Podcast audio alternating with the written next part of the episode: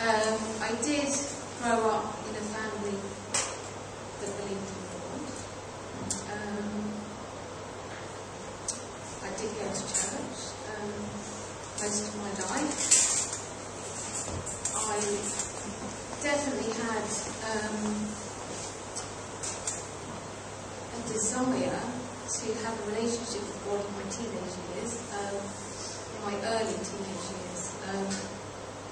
actually get baptized when I was 13. Um,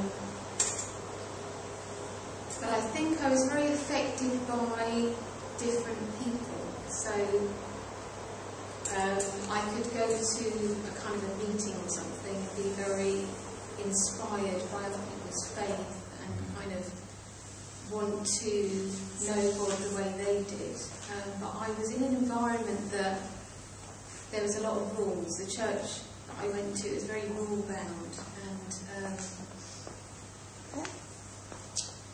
stern. I think that would be the word. Um, stern, rule bound.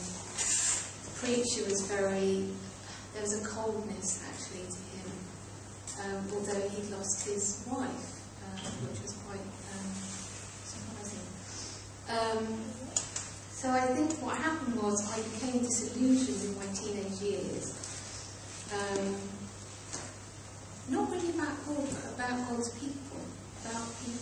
saw. And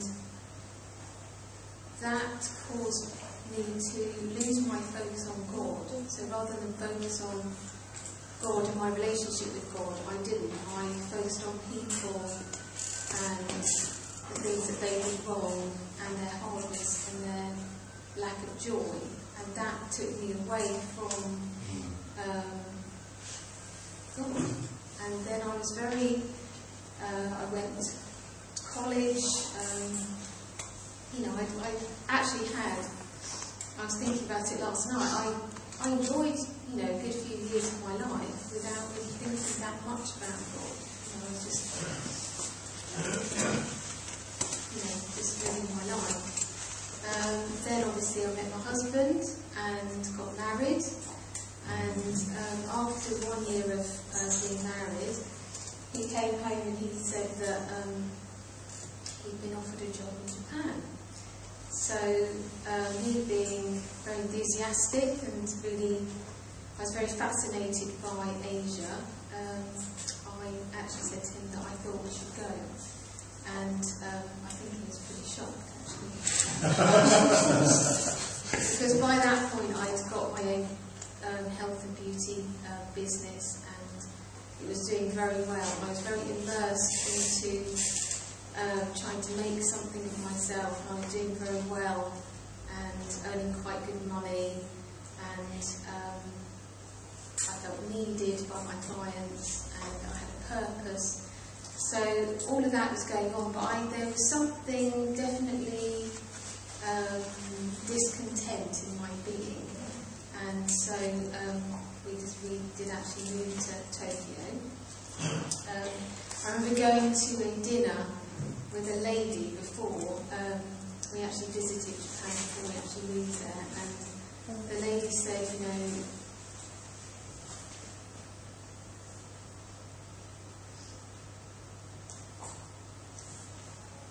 Okay.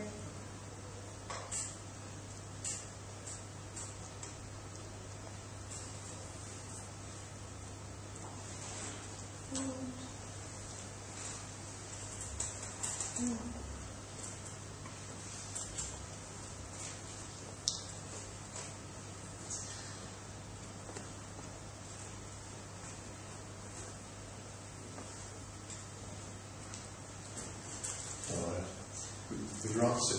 No. um, the lady said that it was going to, you know, my husband would work a lot.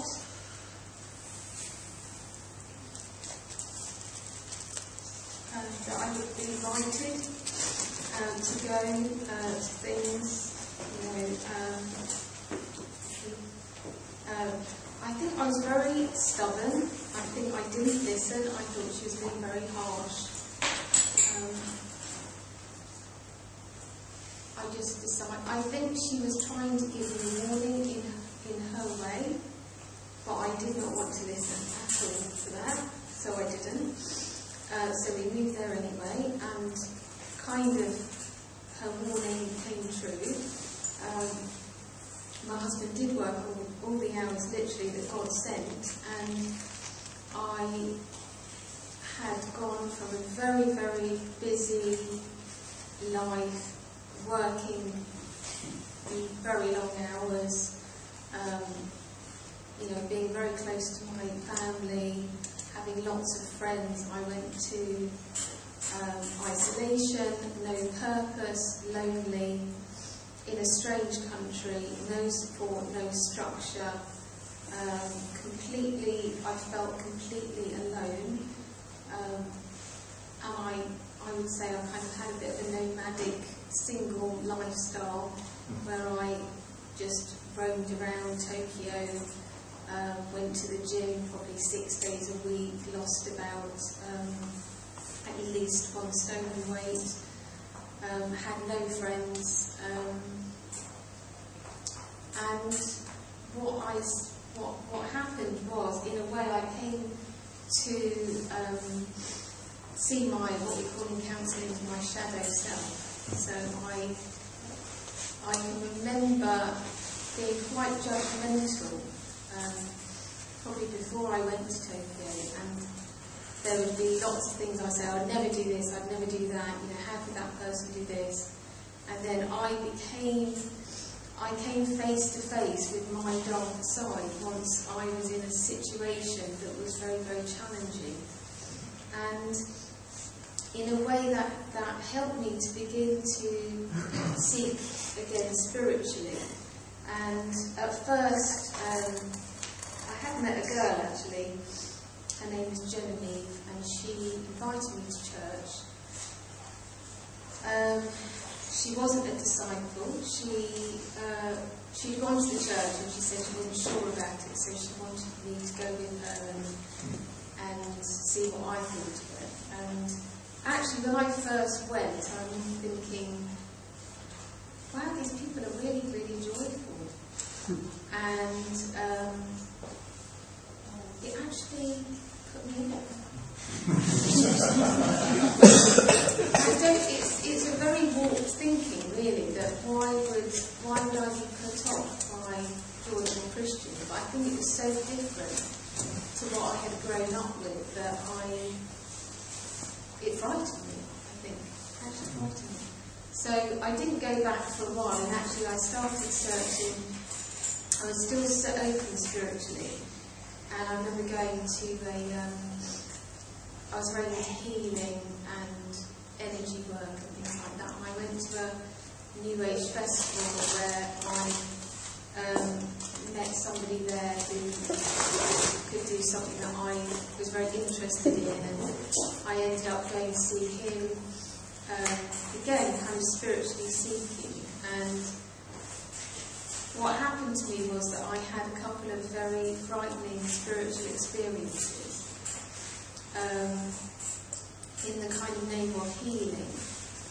Um, and I think I was exposed to the side of things spiritually. So, again, people masquerading as wanting to heal, but actually wanting to be in a lot of power, power over me. Um, you know, just their own ego. And so, through these particular frightening experience, I, and when it was happening to me, and I sat down in a chair, and this person was doing this kind of healing thing on me. Um, the only way to describe it, and it does sound extremely weird, is that something landed on my head and had force like a tennis. And as soon as I felt it, I had this terrible headache and I was gripped with fear. And I remember sitting in the chair and actually praying, God, help me to get out of here because this is really wrong and I'm in the wrong place and I need to get out and I need to seek you. And I did get out of there and in my usual style of um, deciding that this person needs to be told, I uh, faxed them an email, uh, faxed them a, a message saying, thanks very much, but um, you're, you're going the wrong way and um, I'm not coming back. Thank you for what you did, for some things you did, but I will not be coming back and I believe that you are seeking spiritually, but you're in the wrong place. And I know the place I need to go, and it's God's way. And that was that. And again, you could say it's a weird thing, but I used to go past that man's stop um, on the train and literally be filled with an anxiety that because he what happened was I could feel his anger. It was like he projected his anger for, at me for about four days because I had challenged him. And he was a distant healer and he used energy. So I'm a great believer that, you know, that, that people can do these things and, um, and they can use it for good, but they can also use it for bad.